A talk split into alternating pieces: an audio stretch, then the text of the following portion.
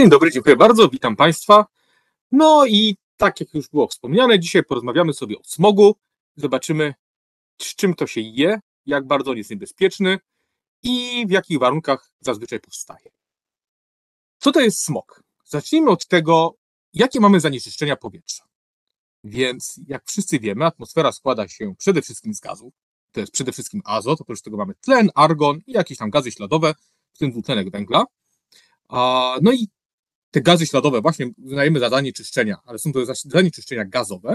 Za to całą resztę, czyli kropelki cieczy zawieszone w powietrzu, jak również drobiny ciał stałych, które sobie latają razem z powietrzem, nazywamy wspólnie aerozolem.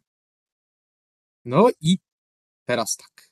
Zastanówmy się, po pierwsze, jak to jest możliwe, że ciała stałe i, i krople jakichś różnych płynów, yy, cieczy, wiszą sobie w powietrzu i nie spadają na ziemię. No i odpowiedź jest zasadniczo taka, że jeżeli coś jest bardzo małe, to stosunek oporu powietrza do masy jest bardzo duży. Można sobie to wyobrazić, co się stanie, jak my skoczymy z wieżowca, a co się stanie, jak z tego wieżowca spadnie mrówka.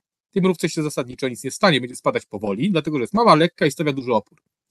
No i teraz, jak pójdziemy tym tokiem myślenia dalej i wyobrazimy sobie yy, takie drobiny pyłu, które są wielkości powiedzmy rzędu mikrometra, to one są na tyle małe, że po pierwsze nie widzimy ich już gołym okiem, a po drugie ich prędkość opadania to już nie są metry na sekundę, tylko bardziej dziesiątki centymetrów na godzinę. Im mniejszy aerozol, tym wolniej opada. Takie jeszcze w miarę duże, tak, tak zwany gruby aerozol, czyli aerozol na przykład pochodzący z wywiewania powierzchni y, pól lub na przykład aerozol pustynny, który też często do nas dolatuje, to są dosyć duże drobiny takim pyłu mineralnego, które po, powiedzmy po tych dwóch, trzech dniach sobie wypadną z atmosfery. To jeżeli popatrzymy na najmniejsze aerozole, które mają rzęd, wielkości rzędu dziesiątek do setek nanometrów, to one, ich czas życia w atmosferze to są całe lata. Tak naprawdę, jeżeli nie będziemy mieli jakiegoś mechanizmu oczyszczania atmosfery, takiego jak deszcz, to a taka sytuacja zachodzi na przykład w stratosferze, gdzie nie ma chmur, nie ma opadu, nie ma prawie w ogóle pary, pary wodnej, jeżeli coś się dostanie do stratosfery, to zasadniczo tam siedzi i po wybuchu Pinatubo w latach 80., to był taki wielki wulkan, który wybuchł, e, wpompował bardzo dużo e, aerozolu, głównie siar, e, siarkowego, ale nie tylko, do stratosfery. 15-20 lat później widzieliśmy dalej warstwę aerozolu. Czyli najdrobniejsze aerozole w zasadzie nie opadają. Można, mają pomijalną prędkość opadania. No dobrze, zrobiłem taki drobny wstęp, jak one się zachowują, ale co w zasadzie jest w tej atmosferze? No więc tak, mamy gazy śladowe, o których często słyszymy ze względu na to, że mamy gazy cieplarniane i to jest jakby jedna dziedzina, do której jeszcze wrócimy sobie później, bo one oczywiście wchodzą w interakcję z aerozolem. No to to, na czym się skupimy w tej chwili, to są te zanieczyszczenia ciekłe i stałe. No i teraz co tu mamy? No mamy, tak jak już wspomniałem, pyły mineralne, które są efektem tego, że wiatr po prostu podrywa drobiny skalne z podłoża, to może być zaorane świeżo pole, z którego się unosi taki kurz, nazwijmy to w ten sposób, jak również bardzo często w Europie i również w Polsce dolatuje do nas piasek z Sahary. Nad Saharą jest bardzo silna konwekcja, tam ten piasek jest pompowany nawet na 5 km i potem silne wiatry w wysokiej troposferze przenoszą go do nas. Oczywiście mamy bardzo dużo drobin roślinnych i z jednej strony zarodniki, z drugiej jakieś elementy zarodników, elementy roślin. Mamy węgiel organiczny i nieorganiczny. Przez węgiel nieorganiczny rozumiemy sadze i pochodne, czyli taki y, węgiel molekularny lub takie posklejane ze sobą atomy węgla, które tworzą takie większe struktury, ale dalej to jest praktycznie czysty węgiel. No to przez węgiel organiczny zazwyczaj rozumiemy tak naprawdę różne, różnego bardzo rodzaju związki organiczne, które zawierają du dużo, dużo węgla, jest ich sporo i to mogą być z jednej strony jakieś yy, alkohole ciężkie, to mogą być jakieś y, aerozole pierścieniowe, takie związki aromatyczne, bardzo duża, szeroka gama różnych y, związków chemicznych. No i co oprócz tego? Mamy związki azotu, związki siarki. Związki azotu, w zależności od temperatury, mogą być albo gazem, albo cieczą. Tak jak na przykład to jest przykład NO2, czyli taki najbardziej częściej spotykany składnik smogu w miastach, pochodzącego z y, spalania w silnikach tłokowych. Y, on grze w temperaturze 21 stopni, no czyli dosyć często będziemy mieli do czynienia w lecie z sytuacją, kiedy te kropelki nawet zaczynają odparowywać, za to w zimniejszych porach roku będziemy mieli płynne kropelki dwutlenku azotu. Mamy również siarkę, która w zależności od jako może być ciałem stałym, za to ona bardzo często wchodzi w interakcję z wodą i tworzy kropelki kwasu siarkowego. Wtedy one są płynne. Mamy tak zwane woce, czyli lotne związki organiczne. Bardzo znowu szeroka y, gałąź, która w pewnym stopniu pokrywa się z tym, co nazywamy węglem organicznym. I powiemy sobie o nich potem, znowu będą one istotne w przypadku tego, co się dzieje w smogu nad miastami. No i właśnie, dochodzimy do tego, co to jest smog. Mamy tutaj zaznaczony smog, no i co to jest ten smog? Smog to jest taka gra słów.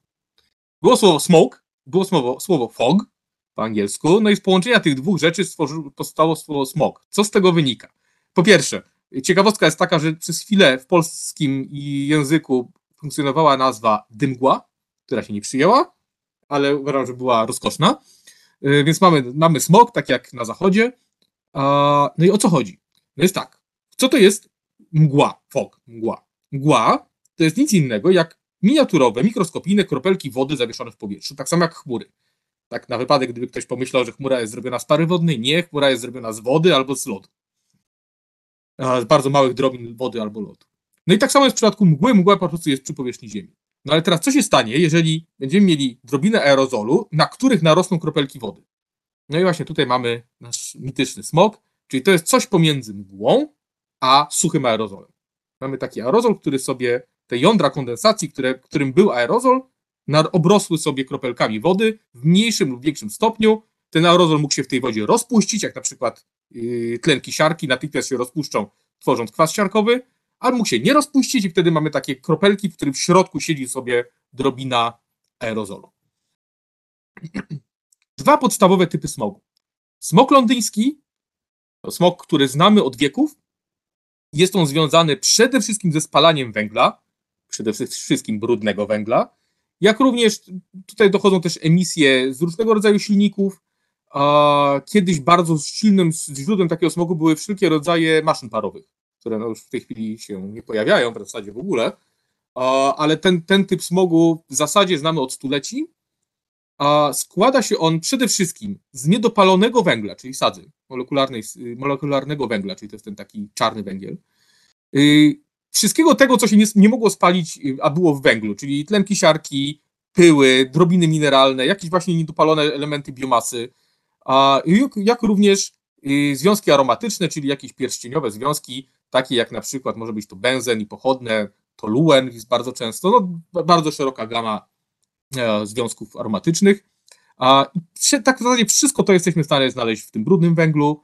Po prostu ludzie od wieków palili tym węglem. Bardzo silna emisja przy ziemi, ludzie ogrzewali swoje domy, nadal to wiele ludzi robi, są całe miasteczka w Polsce i nie tylko, gdzie głównym źródłem ogrzewania domów jest, są piece węglowe. A teoretycznie jakość węgla się poprawiła, chociaż w tym roku, jak wszyscy wiemy, może być różnie. A dzięki temu jest trochę lepiej, jeżeli chodzi o ilość siarki, za to no, pyły i niedopalona biomasa nadal i niedopalone atomy węgla, które natychmiast łączą się w takie struktury również, więc taki smog nie tylko w Londynie, ale również w Polsce, szczególnie Y, w okresie zimowym, kiedy jest chłodno i ludzie palą w piecach, żeby ogrzać domy, taki smog jest bardzo częstym zjawiskiem. Drugi typ smogu? Smog Los Angeles. To ten nowy smog. Smog, który się pojawił wraz z rozwojem y, komunikacji, e, przede wszystkim przez silniki e, spalające paliwa kopalne. Dlaczego? Dlatego, że żeby tak smog powstał, potrzebny jest, są tlenki azotu. No i teraz zwrócić uwagę, że głównymi składnikami atmosfery jest tlen i azot. A jakimś cudem tego tlenków azotu wcale nie jest tak dużo. Jest trochę, powstają głównie w czasie burz, a powstają również pod wpływem promieniowania y, kosmicznego, ale są to niewielkie ilości. Za to jeżeli nagrzejemy bardzo mocno i sprężymy powietrze, tak jak to się dzieje przede wszystkim w silnikach wysokoprężnych, ale tak naprawdę w benzynowych również, zaczynają powstawać tlenki azotu, czyli ten azot z tlenem, który nie lubi się łączyć, one nie chcą się połączyć, w wysokim ciśnieniu i temperaturze zaczynają się łączyć. Powstaje cała gama tych tlenków. Najczęstszy to jest ten NO2, ale również mamy N2O, NO, całą gamę. I ten azot występuje na bardzo różnych stopniach utlenienia. No i w sytuacji, kiedy mamy taki, takie związki azotu, a jednocześnie w atmosferze znajdują się związki y, węglowe, te wcześniej wspomniane woce, czyli te lotne, łatwo odparowujące związki węgla, zaczyna dochodzić do zjawisk fotochemicznych, które wytwarzają smog typu Los Angeles. Jest to taki smog związany z dużymi aglomeracjami miejskimi, z ładną pogodą, bezchmurną, kiedy mamy dużo słońca i dużo UV, które jest niezbędne do zapoczątkowania tych procesów.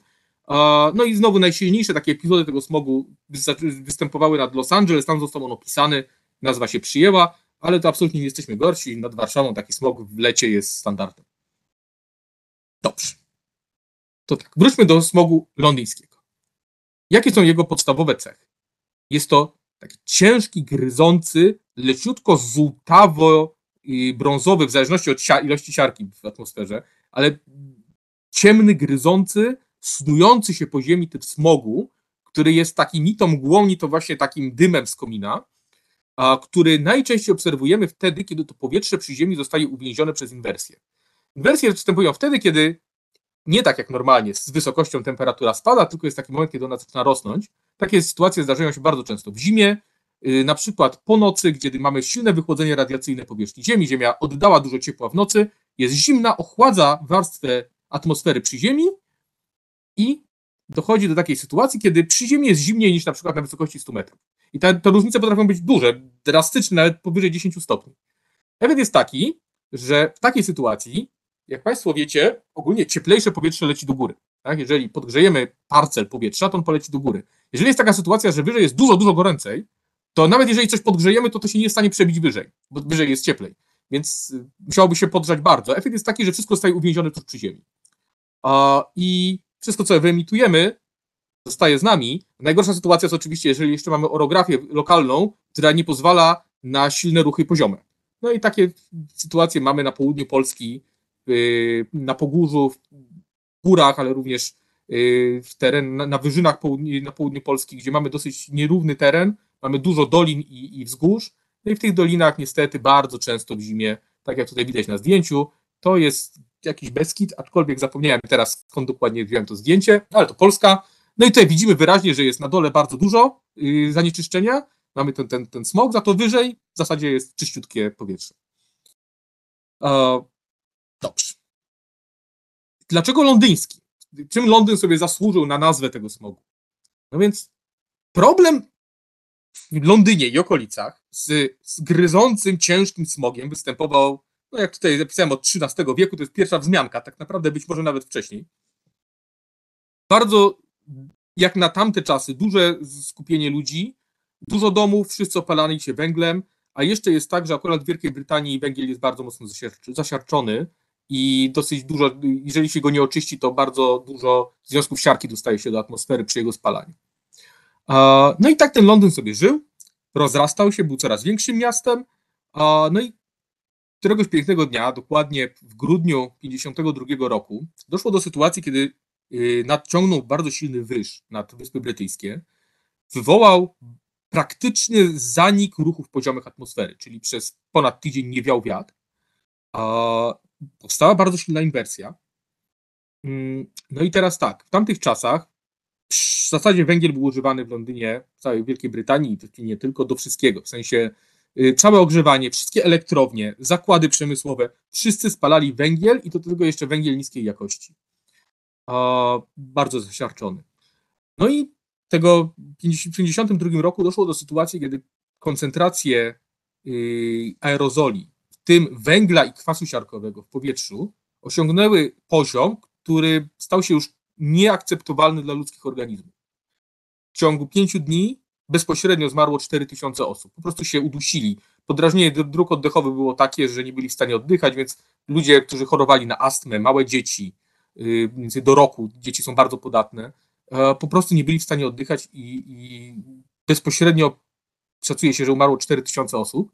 Za to powikłania związane z tym epizodem, uszkodzenia płuc, y, astma u dzieci, ciągu kilku następnych lat szacuje się, że całkowita liczba ofiar osiągnęła nawet 12 tysięcy ludzi, co wydaje się aż niemożliwe. Pięć 5 dni smogu i 12 tysięcy ofiar. oczywiście był to szok. nie doszło do paniki, ponieważ Brytyjczycy byli przyzwyczajeni do smogu, więc tak naprawdę dopiero po fakcie zaczęto to znajdować ciała. To trochę w ten sposób wyglądało, bo oczywiście ludzie, ci najbardziej aktywni są najbardziej odporni, więc na ulicach pewnie po prostu wszyscy kaszlali, za to po przejściu tej pali zaczęto znajdować martwych starszych ludzi w ich mieszkaniach. Więc wtedy tak naprawdę doszło do szoku. I spowodowało to tak naprawdę powstanie pierwszych takich szeroko zakrojonych przepisów mających na celu poprawę jakości powietrza. Wtedy zakazano palenie, palenia tym najgorszym rodzajem węgla. Pojawiły się inicjatywy, żeby przejść na ogrzewanie gazowe. Pojawił się koks, który daje dużo czystsze spaliny. E, no i ten, ten, ten proces trwał. No i jak widać, 10 lat później tak naprawdę mieliśmy ostatni taki mocny epizod smogowy, kiedy w 62 powtórzyła się sytuacja, znowu był grudzień, znowu przed wyż, ale wtedy całkowita liczba ofiar było około, około 700 osób, czyli już tak naprawdę o, o, rząd wielkości przynajmniej mniej. I to był taki ostatni epizod, potem uparano się, więc to był taki impuls, że w zasadzie w ciągu 10 lat udało się rozwiązać ten najgorszy problem smogu w Wielkiej Brytanii, no i oczywiście cały świat nauczył się na tym przykładzie i od tamtego czasu pojawiły się te inicjatywy, yy, które miały na celu wprowadzenie przepisów yy, zakazujących palenia najgorszym rodzajem węgla. Smog Los Angeles. Ciepłe dni, fotochemia, potrzebujemy UV. UV jest katalizatorem procesów chemicznych fotosmogu. Po lewej na górze mamy Los Angeles, widzimy bardzo ładny, brunatny smog, po prawej na środku, na dole mamy naszą Warszawę, Równie bardzo ładny przykład smogu, to sprzed dwóch lat zdjęcie z y, wakacji. Charakterystyczna brązowa barwa, która pochodzi od dwutlenku azotu, który ma taką barwę, w zależności od temperatury, ona się może bardziej lub mniej y, uwydatniać, za to ten, ta brązowa barwa jest związana z tym y, tlenkiem azotu. No i głównie, tak jak wcześniej wspomniałem, potrzebujemy spalania przez transport, to jest główne źródło, chociaż oczywiście nowoczesne zakłady chemiczne też potrafią emitować dosyć dużo tlenków azotu. No i teraz tak w bardzo przybliżeniu, jak to działa. Mamy dwutlenek azotu, yy, który znajduje się wewnątrz kropelki wody, czyli mamy smog, a pod wpływem promieniowania ultrafioletowego następuje aktywacja yy, dwutlenku azotu, wchodzi w, w, tym momencie w reakcję z różnymi związkami na, na bazie węgla, czyli z tymi wocami. I produktami tego są tak zwane mm, wtórne aerozole fotochemiczne. I przede wszystkim mamy tutaj tak zwane pany, czyli to są związki, mm, różne złożone związki azotowe, takie jak na przykład azotan amonu i inne takie ciekawe, śmieszne mm, związki, które są drażniące i lekko toksyczne to nie są na tyle toksyczne, żeby zabić, ale na tyle, żeby mocno podrażnić drogi oddechowe i wywołać na przykład y, astmę u dzieci. No i niestety drugą rzeczą jest ozon, ozon troposferyczny, który po pierwsze, ozon jest niczym innym jak y, tlenem, tylko czysto cząsteczka trójatomowa tlenu, a nie dwuatomowa, tak jak normalnie. Ozonu jest w atmosferze dosyć sporo w, w górnych warstwach, przez dosyć, dosyć sporo, to nie jest tak, że jego tam jest, są jakieś, nie wiem, 10%. Jeżeli byśmy zebrali cały ozon z atmosfery, z całej kolumny i przeciągnęli go do powierzchni Ziemi, to warstwa przy Ziemi będzie rzędu dziesiątek centymetrów. Tak, to czyli ta warstwa nie jest bardzo gruba, cała warstwa ozonowa. Za to na górze, ponieważ tam jest rozcieńczone bardzo powietrze, to na tych 20 kilometrach tego ozonu jest względnie sporo. On tam ma bardzo pozytywne działanie z punktu widzenia życia biologicznego, ponieważ absorbuje bardzo silnie UVB, czyli środkowy zakres promieniowania ultrafioletowego, które jest promieniowaniem jonizującym, silnie kancerogennym i tak naprawdę gdyby nie ozon, to byłby problem z przebywaniem na Słońcu. Do Ziemi dolatuje UVA, czyli ten bliski ultrafiolet, który nie jest już jonizujący, on nie jest w stanie uszkodzić większości cząsteczek, aczkolwiek to nie jest tak do końca, że nic nie uszkodzi, na przykład jest w stanie rozbić cząsteczki kolagenu, więc nawet jak się posmarujemy filtrem UVB, to dalej nasza skóra się starzeje podczas opalania, bo kolagen jest uszkadzany. Y, za to UVC, czyli ten najdalszy ultrafiolet, jest pochłaniany przez tlen. Czyli czy, czy ozon jest, czy go nie ma, to tak naprawdę bez znaczenia atmosfera pochłania praktycznie całe UVC. No i dobrze, bo UVC jest już naprawdę bardzo silnie kancerogenne i silnie jonizujące, w stanie niszczyć, niszczyć y, komórki. Dobrze. E, wspomniałem, że dwutlenek azotu jest odpowiedzialny za brązową barwę smogu i że zależy to od temperatury. Mamy tutaj przykład od minus 196 stopni do plus 50 stopni ta sama ampułka, taka sama ampułka, jak się zmienia? Wynika to z tego, że w niskich temperaturach dwutlenek azotu tworzy dimery, czyli takie najprostsze polimery, sklejają się ze sobą dwie cząsteczki, tworzą N2O4, które bezbarwną cieczą. Za to im jest cieplej, tym więcej tych cząsteczek się rozpada, wracają do postaci monomerów i stąd ta brązowa barwa. I oczywiście jest tak, że nawet jeżeli ten dwutlenek azotu odparuje, on nadal nadaje tą barwę. Więc nawet jeżeli jest cieplej, to nawet jeżeli mamy gazową postać, to on dalej tą brunatną barwę yy, nam yy, daje.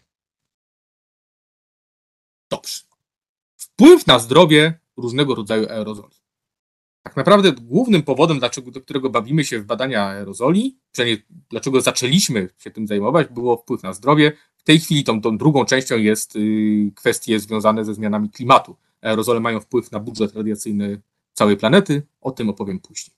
Skupmy się na razie na tym, co, co, co, co możemy spotkać w atmosferze. Więc tak, tak jak już mówiłem, mamy związki azotu i siarki, które zasadniczo działają drażniąco.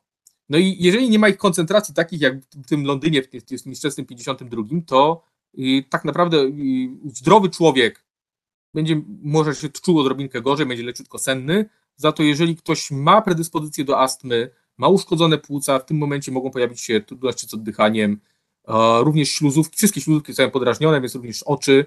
No i tutaj właśnie y, amoniak silnie podrażnia, podrażnia oczy i to czuć czasami taki gryzący w oczy, szczypiący aerozol pojawia się w miastach, y, szczególnie właśnie w lecie.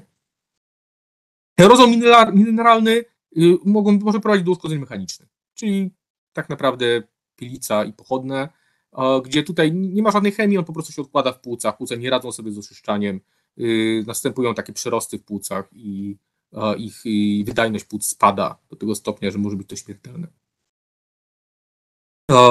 A co z drobnym aerozolem węglowym, o którym wspominałem, że mamy dosyć dużo, szczególnie właśnie przy spalaniu węgla, tego molekularnego węgla, gdzie mamy albo pojedyncze y, atomy, one na początku są przez chwilę pojedyncze, potem łączą się w takie struktury po kilkaset atomów, ale nadal w skali naszego organizmu to jest bardzo mały obiekt. Problem jest taki, że takie y, y, struktury są w stanie przeniknąć bezpośrednio do krwiobiegu w pęcherzykach płucnych. A organizm sobie nie radzi zupełnie z ochroną przed takim aerozolem.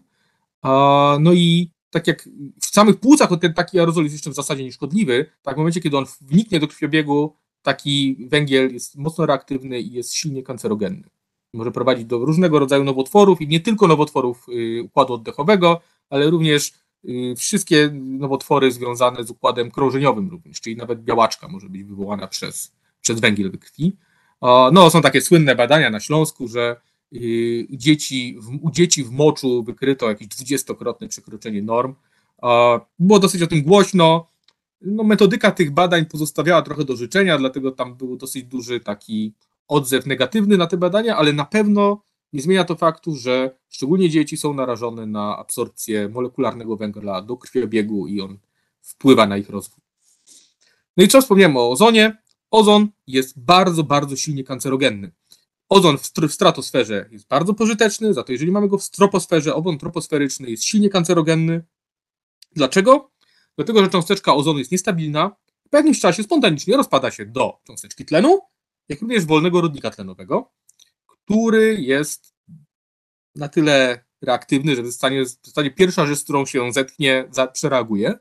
No i oprócz tego, że jest w stanie uszkadzać błony komórkowe czy podrażniać, to niestety jest on przenoszony przez krwinki i wnika do komórek tak samo jak tlen dwuatomowy, ten trójatomowy tlen tak samo potrafi wniknąć. No i to powoduje, że istnieje ryzyko, że taka cząsteczka rozpadnie się, będąc w pobliżu naszego kodu genetycznego. No więc niestety on działa nie tylko kancerogennie, ale nawet mutagennie. Więc ozon jest wyjątkowo paskudny, jeżeli chodzi o biologię. I, no i efekt jest taki, że naprawdę trzeba uważać na ten smog y, w czasie, mm, w czasie tych epizodów fotochemicznych w lecie Y, szczególnie małe dzieci. Oczywiście znowu no, wszystkie błędy genetyczne są najistotniejsze w organizmie, który się rozwija, więc dzieci są najbardziej narażone tutaj na, na problemy. Taki ozon y, zdarza się po burzy, więc to nie jest tak, że tylko my go produkujemy, ale wtedy dosyć szybko on zostaje zaabsorbowany, a również w czasie burzy bardzo zazwyczaj pada deszcz i on, ten ozon się rozpuszcza w wodzie i zostaje wymywany. Za to najgorzej jest właśnie jak nie ma deszczu, a on się wytworzy, wtedy on jest w stanie pozostać w atmosferze dosyć długo. No i tutaj WHO pokazało wyniki badań dosyć szeroko zakrojonych, takich światowych, milion nadliczbowych zgonów rocznie przez ozon. Oczywiście głównie w Azji, oczywiście głównie w Chinach i w Indiach, no nie wiem, czy Państwo widzieliście kiedyś, jak wyglądają zdjęcia z, z aglomeracji, z mega aglomeracji w Chinach. Y, no to tam jest po prostu jakbyśmy stanęli na zawiecznej od grilla czasami, jest naprawdę nic nie widać. No i to jest mieszanina wszystkich rodzajów smogu tak naprawdę i tego ozonu jest tam też dużo. No, dobrze. Pytanie jest, powiedzieliśmy, że najmniejsze aerozole wnikają do krwiobiegu. Ale co z innymi aerozolami i jak na to odpowiedziało WHO? Więc w badaniach aerozoli istotnie jest średnica aerozoli. Wprowadzono pojęcia PM. PM to skrót od angielskiego particulate matter, a po tym PM następuje jakaś liczba. Ta liczba to jest największa wielkość aerozoli, które bierzemy. Czyli PM10 to są aerozole 10 mikrometrów w mikrometrach i mniejsze, czyli aerozole do 10 mikrometrów. A PM1 to są aerozole do 1 mikrometra, czyli oczywiście całe PM1 jest zawarte w PM10. No i teraz skąd w ogóle taka, taki pomysł, żeby w ten sposób je y, dzielić? Otóż wielkość aerozolu determinuje to, jak głęboko on jest w stanie wniknąć w nasze drogi oddechowe. I teraz tak. W czasach przedindustrialnych przede wszystkim mieliśmy do czynienia z aerozolem grubym. To był pył pustynny, to była sól morska, y, to był właśnie taki aerozol powstający z wywiewania skał, y, cząstki roślin, to wszystko są grube aerozole. Nasz organizm jest na to bardzo dobrze przygotowany. W zasadzie powyżej 10 mikrometrów w ogóle nie ma żadnego problemu, wszystko zostaje w nosie. Mamy w nosie bardzo dużo takich włosków, które mają bardzo dużą wydajność w absorpcji aerozolu. Wszystko się na nich osadza. Ale nawet aerozole mniejsze, takie właśnie do mniej więcej 2,5, powyżej 2,5 mikrometra, one są w stanie wniknąć do tchawicy, do, może do skrzeli trochę, ale organizm ma metody pozbywania się tych aerozoli dosyć wydajne. Jest wydzielany śluz.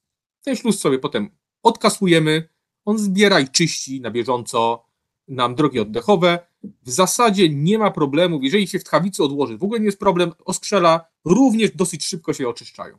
Problem zaczyna się tak naprawdę w okolicach PM1, który wchodzi do drobnych ostrzelików, a poważny problem tak naprawdę zaczyna się przy PM01, czyli aerozolach wielkości mniej więcej 100 nanometrów i mniejszych, bo one wchodzą w pęcherzyki płucne. Organizm nie ma żadnej metody pozbywania się aerozoli z pęcherzyków płucnych. Jedyna metoda obrony to jest powstawanie takich torbieli. Jeżeli się nam od tego dużo odłoży, to on, organizm stara się odciąć to od organizmu, za to nie ma wydajnej metody pozbywania się tego. Więc jeżeli się coś dostanie do, do pęcherzyków płucnych, to zostaje albo wchłonięty do krwiobiegu, albo zostaje w tych pęcherzykach na zawsze. No i to jest na przykład główny powód, dla którego tak toksyczny dla ludzi jest azbest. Azbest jest zupełnie nieaktywny chemicznie. A jedynym powodem, dla którego on jest tak niebezpieczny, jest to, że te bardzo drobne y, igiełki azbestowe, które powstają, są w stanie wniknąć bardzo głęboko w płuca, wbijają się w płuca i zostają. No i płuca, wal, próbując się bronić, powstają takie, tak, tak, takie torbiele, to też efekt kancerogenny, może wywołać y, nowotwór płuc, a nawet jeżeli nie, to zmniejsza bardzo wydajność płuc. I to, to jest taki ekstremalny przykład pielicy. Normy, no WHO przyjęło takie normy, to są takie normy ustalone, yy, które są uznawane za bardzo bezpieczne. Mamy tutaj dzienną, dzienny poziom, średni dzienny poniżej 50 mikrogramów, średni roczny powyżej 20. No jak Państwo wiecie lub nie, na południu Polski dni, gdzie średnie mamy po 200-300 PM10 wartości, to jest zupełnie norma. No niby są ogłaszane jakieś alerty, ale te alerty też są ogłaszane dużo wyżej niż to 50. Chwilowe wartości widziałem po 1500. Na przykład Rybnik jest takim pięknym miastem na południu Polski, przy granicy z Czechami. Jest dolina i nie dość, że mają dosyć dużo przemysłu lokalnego, to jeszcze jest adwekcja z różnych kierunków zanieczyszczeń. No i tam naprawdę czasami sobie jest że nie powinno się w ogóle wychodzić z domu. Mamy tutaj zanieczyszczenia powietrze, powietrzne PM10, średnie roczne dla gmin w Polsce. Przypominam, 20 jest norma według WHO. 20 to jest ten najjaśniejszy kolor. Więc wszędzie, gdzie nie jest ten najjaśniejszy kolor, to jest powyżej normy. To tak uzmysławia, jak bardzo jest problem w Polsce z yy, aerozolem atmosferycznym. Czyli no oczywiście na wybrzeżu, gdzie jest przewiewane wiatrem, również y, mało zaludnione tereny na północnym wschodzie, tam też jest często spływy z północy, które są dosyć czyste. Za to no, widać całe centrum to już jest źle, bo to jest jakieś tam 30-40. No za to cała aglomeracja katowicka, jak również Kraków i aż do granicy to jest no, koszmar. To jest, to jest dwa, nawet trzy razy przekroczone normy WHO. Za to i to są normy średnie roczne, za to to, co się dzieje w zimie, to tak jak mówiłem, tam potrafią być gdzie średnie są rzędu 300. Więc naprawdę bardzo wpływa to na jakość y, życia, skraca długość życia ludzi mieszkających tam, a przede wszystkim narażone są na to dzieci. Czy aerozole wpływają również na y, florę? Oczywiście. I teraz takim znanym z przeszłości przykładem są kwaśne deszcze. Kiedyś o tym się bardzo dużo mówiło, teraz nagle temat zniknął. Nie ma. Nie ma kwaśnych deszczy. A dlaczego? Zaczęto stosować filtry. Przede wszystkim na kominach w elektrowni. E, siarka jest zawarta w węglu i głównym źródłem kwaśnych deszczów było to, że po prostu tlenki siarki były emitowane do atmosfery, a jak już ustaliliśmy, tlenek siarki jest niczym innym jak bezwodnikiem kwasu siarkowego. Pod wpływem wody powstaje kwas siarkowy, no i spada nam kwaśny deszcz, który niszczy rośliny, zabija rośliny, niszczy liście. Praktycznie ten problem rozwiązaliśmy stosując filtry na kominach, za to nadal pozostaje problem tego, że mamy po prostu suchą depozycję na powierzchni liści, która zmniejsza bardzo wydajność fotosyntezy. No jest tutaj taki przykład liścia, który miał spotkanie z pyłem pustynnym. Tak wygląda ekstremalny przypadek osadzania się pyłu pustynnego. No i do, do momentu przyjścia jakichś opadów, no w zasadzie ten liść ma drastycznie zmniejszoną wydajność fotochemiczną. Dobrze. Wspomniałem, że nie tylko na zdrowie aerozole mają wpływ, ale również na klimat. Pewnie wszyscy wiemy, że mamy ocieplenie klimatu i wszyscy słyszeliśmy o gazach cieplarnianych. Prawda. Ale do, dużo rzadziej powielaną informacją jest to, że oprócz tego CO2 i metanu, które są gazami cieplarnianymi, wpływ na budżet radiacyjny naszej planety mają aerozole. Mają one dwa sposoby wpływania na budżet radiacyjny, czyli na to, ile energii nam dociera do powierzchni Ziemi, a ile z powierzchni Ziemi przedostaje się na zewnątrz w przestrzeń kosmiczną. Więc przede wszystkim aerozole mogą bezpośrednio wpływać, wchodzić w interakcję z promieniowaniem. Zarówno z krótkofalowym, czyli tym dochodzącym ze Słońca, jak i z długofalowym, czyli tym emitowanym przez powierzchnię Ziemi. I z tego, co widać tutaj na, na tym wykresie, to jest dosyć stary wykres, dałem go dlatego, że bardzo ładnie jest rozpisane, co się dzieje. I mamy tutaj aerozole i prekursory i widzimy, że poza tym po prawej, czyli black carbon, cała reszta chłodzi klimat czyli ma negatywny wpływ na bilans radiacyjny. Najsilniej, yy, najsilniejszą kontrybucję do tego negatywnego wkładu mają związki siarki. Efekt jest po prostu taki, że atmosfera jest zmętniona i rośnie albedo planetarne. Czyli jakbyśmy popatrzyli na taką zanieczyszczoną atmosferę z kosmosu, to ona się wydaje szarawa. A jak jest szarawa, to po prostu odbija promieniowanie. I, i w ten taki bezpośredni sposób te, te aerozole nam chłodzą klimat. Y, wyjątkiem są y, związki, znaczy węgiel y, taki czarny, czy ten molekularny, on po prostu silnie absorbuje, no jest czarny, a skoro jest czarny, to znaczy, że absorbuje promieniowanie krótkofalowe. No i on, ten, ten, ten ciemny węgiel rzeczywiście tutaj podgrzewa, za to jeżeli popatrzymy na bilans, to tutaj widzimy ten, tą wartość i niepewność. Wartość jest na poziomie mniej więcej minus 0,2, minus 0,3 W na metr kwadrat, za to widzimy, że ta niepewność jest bardzo duża. Od czasu publikacji tego raportu, to jest przed 10 lat, w zasadzie wartość się nie zmieniła, wąsy się trochę skróciły, więc jesteśmy bardziej pewni. No ten, ta prawa część jak gdyby zeszła poniżej zera, czyli jesteśmy już 100% pewni, że aerozole chłodzą, w bezpośredni sposób chłodzą klimat. Tanie jest w jakim stopniu i to jest duża kontrybucja do niepewności w modelach klimatu przyszłych. Za to to, co jest tutaj ciekawe, to jest druga część, czyli wpływ aerozoli na chmury. Jak widać, jest raczej negatywny, mamy bardzo dużą niepewność. Powiedzmy sobie, co się dzieje. Więc tak. Y, jeszcze tutaj przykład bezpośredni, to takie fajne zdjęcie znalazłem, to jest sprzed roku albo dwóch, chyba sprzed roku, Londyn, pył pustynny. Była bardzo silna adwekcja z Maroka, przyleciał nad Atlantykiem, takim strumieniem przemieszczającym się w, w górnej troposferze, tam były wiatry rzędu 200 na godzinę, przyniosły bardzo dużą ilość pyłu.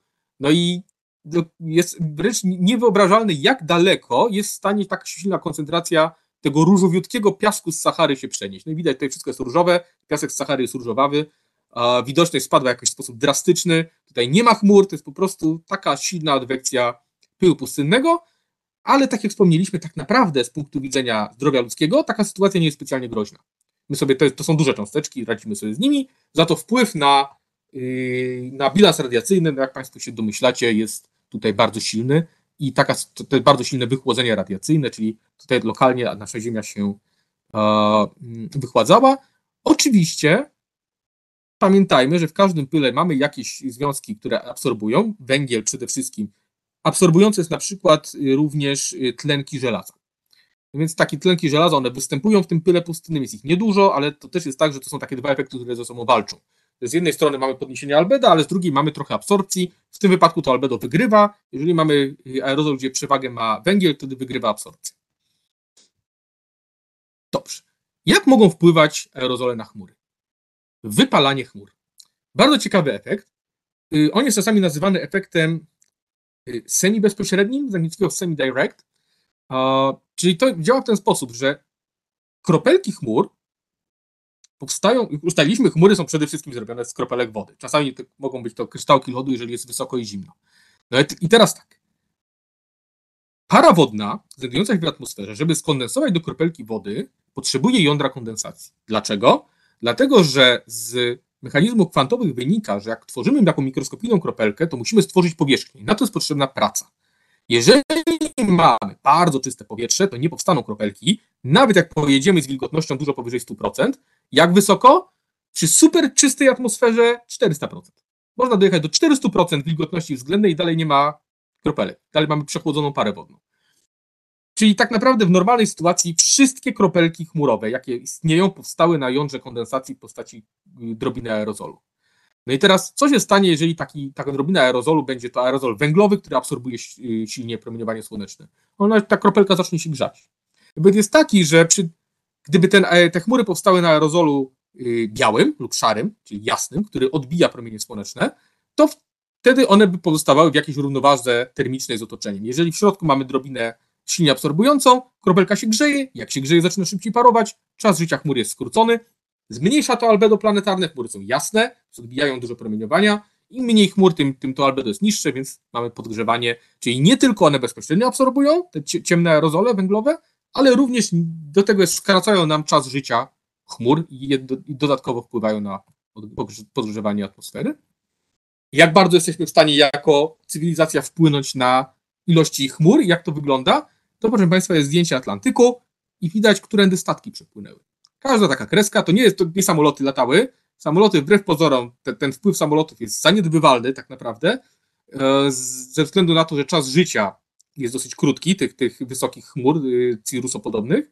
Za to to, co tu widzimy, no ile mamy tutaj? 50% pokrycia powierzchni wywołanych przez, przez y, statki pływające, czyli tak naprawdę drastyczny wpływ na albedo. E, I tak jak mówiłem, one po prostu emitują ze swoich silników bardzo dużo różnych związków, w tym węgiel, w tym sadze, y, jakieś związki mineralne. Te związki są bardzo dobrymi jądrami kondensacji, powstają kropelki. No więc tak, to chwila, moment. Z jednej strony aerozole wpływają na nasze zdrowie negatywnie, ale z drugiej strony powiedzieliśmy, że większość aerozoli, pominając węgiel, chłodzi klimat. No więc pojawia się pytanie, walczymy z ociepleniem klimatu, czy walczymy o czyste powietrze? Jak bardzo ważny jest to temat? Y, wygląda na to, że projekcje panelu IPCC ostatniego nie doszacowały tempa ocieplenia klimatu dlatego że Chiny bardzo silnie zaczęły walczyć z, o jakość powietrza. Jakość powietrza nad Chinami bardzo się poprawiła, wprowadzono normy, wprowadzono filtry, polepszono jakość węgla, ilość aerozolu w atmosferze drastycznie spadła i jest cieplej. I cała planeta to odczuwa. Tylko powierzchnie Chin na, na tyle wprowadzili różnicę, że, że modele klimatyczne widzą to, że, że robi się cieplej szybciej niż powinno. No i teraz no pytanie, no dobra, no to musimy podjąć jakąś decyzję, co, co zrobić. No więc na szczęście odpowiedź jest taka. Walczmy z aerozolem absorbującym przede wszystkim, ponieważ aerozol absorbujący zarówno wpływa negatywnie na nas, jak i na klimat, czyli ogrzewa nam planetę, czyli mówimy tutaj o całej emisji, niskiej emisji węglowej. Czyli w Polsce przede wszystkim y, musimy walczyć z ogrzewaniem węglem, z elektrowniami węglowymi, musimy zmniejszyć jak najbardziej ilość węgla molekularnego w powietrzu, i pomoże to na obu frontach. Czyli tutaj w tym wypadku nie mamy wątpliwości, co robić. No to no w Chinach gorzej. Pytanie jest, tam, tam było bardzo dużo siarki, a jak ustaliliśmy, siarka jest chłodzi klimat, u nas już siarki nie ma, więc brzmi to absurdalnie, ale z punktu widzenia ocieplenia klimatu nie ma nic gorszego niż założyć filtry na elektrowni węglowej. To ta elektrownia węglowa dalej produkuje tyle samo CO2, co produkowała, dalej wyrzuca z siebie węgiel, ponieważ on jest bardzo małymi atomowymi cząsteczkami, które przechodzą przez filtry, to to wytniemy całą siarkę, a siarka chłodziła klimat. No, takie, taka sytuacja, którą musimy sobie jakoś poradzić. Druga rzecz, to co możemy robić, to jest zieleń miejska, walka przy, z zanieczyszczeniami przez zieleń miejską. E, jak Państwo porównacie powierzchnię czynną drzewa w stosunku do chodnika pod tym drzewem, to różnica jest stukrotna tego rzędu, na może nawet więcej. Powierzchnia liści jest bardzo duża. Efekt jest taki, że bardzo dużo aerozolu na drzewie się osadza, na powierzchni chodnika prawie w ogóle. Ten aerozol się osadza, potem pada deszcz, on go zmywa i są absolutnie dla nas niegroźny. Zieleń miejska, czy to będzie chociażby trawniczki, ale tak naprawdę lepsze są łąkowe takie zasiewy, gdzie mamy tu też znowu większą powierzchnię, jak również drzewa, bardzo wydajnie oczyszczają nam powietrze w miastach z wszelkiego rodzaju aerozoli, a przy tym jeszcze dodatkowo dają wyższe albedo czyli odbijają więcej światła słonecznego dochodzącego do powierzchni, czyli tak naprawdę yy, tak, jest problem, co zrobić z walką z jakość powietrza. Jeżeli mamy na myśli, jeżeli pamiętamy o tym, że walczymy również z globalnym ociepleniem, to to, co na pewno możemy zrobić, to walczmy z ogrzewaniem węglem i zasiewajmy, sadźmy jak najwięcej drzew w miastach. Dobrze, często używane pojęcia. Na koniec, jakie mamy rodzaje co, co, z jakimiś pojęciami się często spotykamy, które często są nie do końca dobrze wyjaśnione. Więc tak, grubość optyczna aerozolu. Grubość optyczna aerozolu to jest miara w całej kolumnie atmosfery, czyli od powierzchni Ziemi do, do yy, kosmosu, jak dużo, ten, jak bardzo aerozol w atmosferze jest w stanie wpłynąć na promieniowanie poruszające się w atmosferze, przez wpłynąć, rozumiem, rozproszyć je albo zaabsorbować. Są, oba te efekty są tutaj złożone razem no mamy wzór, to jest prawo Lamberta Bera, ale takim naj, największym przybliżeniu o co chodzi, to to, że nie jest to efekt liniowy, tylko wykładniczy. Jeżeli dwukrotnie zwiększymy, mm, jeżeli, jeżeli zwiększymy długość optyczną z 1 na 2, to ilość promieniowania spadnie e razy. Jeżeli zwiększymy z 2 na 3, spadnie znowu e razy. Czyli to jest taki efekt, który powoduje, że to promieniowanie nigdy nie spadnie do zera, ono sobie wykładniczo krzywa, to jest 1 do, e do minus x, czyli wykładnicza krzywa, która schodzi sobie do zera, yy, w zerze ma asymptotę. A takie typowe grubości optyczne dla Polski to jest 0,2, 0,3 rzędu, czyli tak naprawdę może z 10% być na aerozol. Mówię o grubościach optycznych dla aerozolu. Czyli no jest to taki efekt, że znaczący, 10% to jest znaczący efekt, ale z drugiej strony nie jest dominujący. Tak? Jeżeli mamy chmury, no to te chmury absolutnie dominują nam jakiekolwiek efekty aerozolowe. No, Dobrze, co to jest pył zawieszony? Pył zawieszony to jest tłumaczenie trochę nieszczęśliwe pojęcia particulate matter. Y, pył zawieszony sugeruje, że mamy do czynienia z ciałem stałym, ale tak naprawdę w definicji jest również, są również ciecze. Więc jeżeli mówimy o ilości pyłu zawieszonego, to, to mamy na myśli tutaj ciała stałe i ciecze. I ta, ta wartość, jeżeli mamy PM10 równe 50, to znaczy, że w każdym metrze sześciennym mamy 50 mikrogramów materii płynnej, ciekłej lub stałej, poniżej 10 mikrometrów. Jest to taki trochę nie do końca, to właśnie błędnie sugeruje ciała stałe. Dobrze. Cały czas też wspominałem o drobnym i grubym aerozolu. O co chodzi? Dlaczego w ogóle wprowadzamy takie rozróżnienie? Więc aerozol może być w zasadzie dowolnej wielkości. Najmniejsze cząsteczki to są cząsteczki złożone z pojedynczych molekuł, czyli tutaj mamy wielkości rzędu nanometrów. Największe cząsteczki, które mamy, to są te, których po prostu im większa cząsteczka, tym krótszy czas życia, ona szybciej opada. I tak naprawdę cząsteczki w granicach kilkudziesięciu mikrometrów, 50, 100 mikrometrów, one po prostu na tyle szybko opadają, że dosyć szybko są usuwane grawitacyjnie z atmosfery. Efekt jest taki, że w atmosferze mamy przede wszystkim cząsteczki powiedzmy od kilku, od pięciu nanometrów do 50 mikrometrów, czyli cztery rzędy wielkości. Bardzo szeroki zakres możliwych wielkości. Ale jest tak śmiesznie, że procesy fizyczne, które dodają nam aerozol do atmosfery, zasadniczo albo dwie główne takie źródła aerozolu to jest tak, że mamy z pojedynczych molekuł zlepianie się aerozolu w większe struktury, które sobie rosną, osiągają wielkości rzędu 200, 300, 500 nanometrów i tam się akumulują, a drugi sposób, to, drugi rodzaj to jest właśnie to wywiewanie, czyli te takie ścieranie się różnych substancji. Mamy tutaj pył yy, taki na przykład pustynny jak również aerozol morski, czyli sól morska, powstająca w ten sposób, że z rozwianych grzbietów fal powstają kropelki słonej wody, które sobie odparowują, jak kropelka słonej wody odparuje, zostanie po niej kryształek. Ale znowu te kropelki, kropelki mają mniej więcejustaloną wielkość, one nie mogą być nieskończenie małe, więc te kryształki też są dosyć du względnie duże. Efekt jest taki, że koło jednego mikrometra, trochę poniżej, obserwujemy lokalne minimum. Prawie nie ma aerozolu. A tak wyszło, jest to tak naprawdę zbieg okoliczności, że wyszło nam mniej więcej równo na jednym mikrometrze, ale efekt jest taki, że możemy dosyć naturalnie przyjąć takie rozróżnienie na aerozol drobny, czyli poniżej jednego mikrometra, i na aerozol gruby, czyli powyżej jednego mikrometra. I dlatego często mówimy o tym drobnym grubym aerozolu. I tak jeszcze raz powtarzam, że gruby aerozol bezpieczny, relatywnie bezpieczny, w bardzo dużych koncentracjach może wywołać pylicę, ale tak naprawdę dla przeciętnego człowieka zupełnie niegroźny. Przede wszystkim problemem jest ten drobny aerozol, który powstaje nam y, w procesach, różnego rodzaju procesach spalania i procesach fotochemicznych. To są dwa główne źródła. Dziękuję za uwagę.